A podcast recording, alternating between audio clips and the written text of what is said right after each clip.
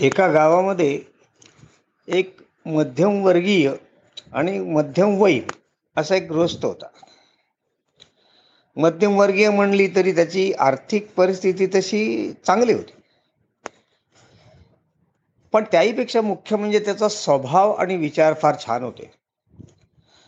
स्वभावाने सगळ्यांशी गोड बोलणे कधी कोणाशी भांडण तंटा न करणे आणि विशेष म्हणजे आपल्या ताकदीने जी म्हणून काही दुसऱ्याला मदत करता येईल मग ती आर्थिक असो वैचारिक असो शारीरिक श्रम असो यांनी तो करत असे.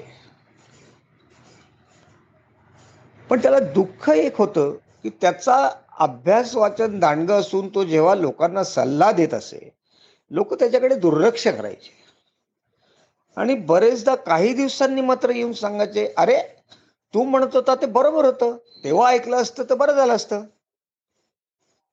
पण असं नेहमी किंवा बरेचदा व्हायचं याची त्याला खंत होती. मी काही कोणाला रोबाब करायला जात नाही मी लोकांनी ऐकलं तर कुठे बिघडलं अशी त्याची खंत होती. त्याला त्याचं उत्तर काही मिळत नव्हतं आणि ते त्याचा ते व्यवहार चालू होता. त्या गावामध्ये एकदा एक साधू आला आणि त्याला भेटायला हा गेला. त्याला कळलं की हा ज्ञानी माणूस आहे. आणि मग त्याचा नंबर आल्यावर त्यांनी स्वतःची खंत सांगितली.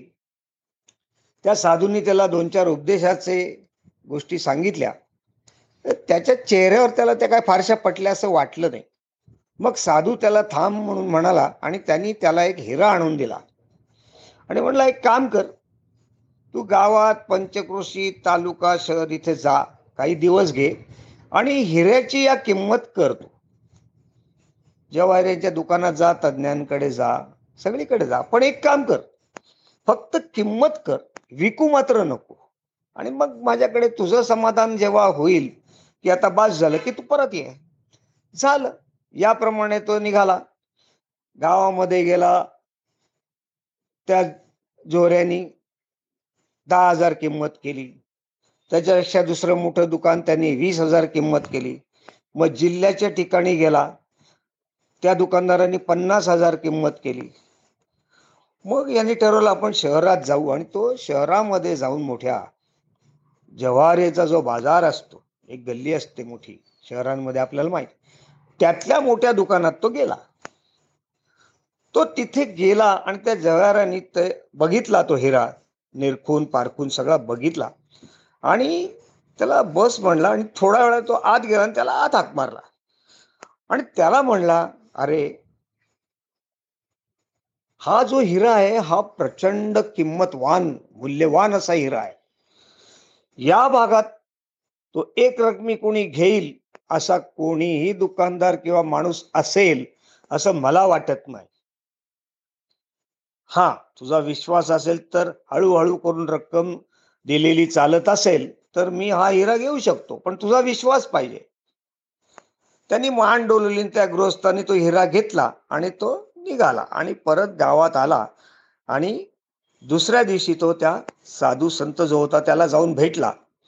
सर्व घडलेली हकीकत त्यांनी सांगितली. आणि मग तो साधू हसला. साधू म्हणला कळलं तुला? अरे हा हिरा हिराच होता. हा हिराच आहे. प्रत्येकाने त्याची किंमत बघ कशी वेगवेगळी लावली. म्हणजे ज्या प्रत्येकाने आपल्या विचारांनी आपल्या ज्ञानाने आपल्या अभ्यासाने त्याला जी पारख झाली त्या हिऱ्याची त्यावर त्याचं मूल्य ठरवलं. पण हिरा हिराच होता. त्याची किंमत मूल्य काही कमी नव्हतं. समोरच्याने ठरवलं म्हणून ते बदलणारही नव्हतं. त्याचा कस आणि जी मूल्य होतं ते होतं ते होतं. तू असंच लक्षात ठेव. आयुष्यात तुला जे करायचंय जे आवडते तुला पटतंय तुझ्या मनाला की मी चांगलंच काम करतोय.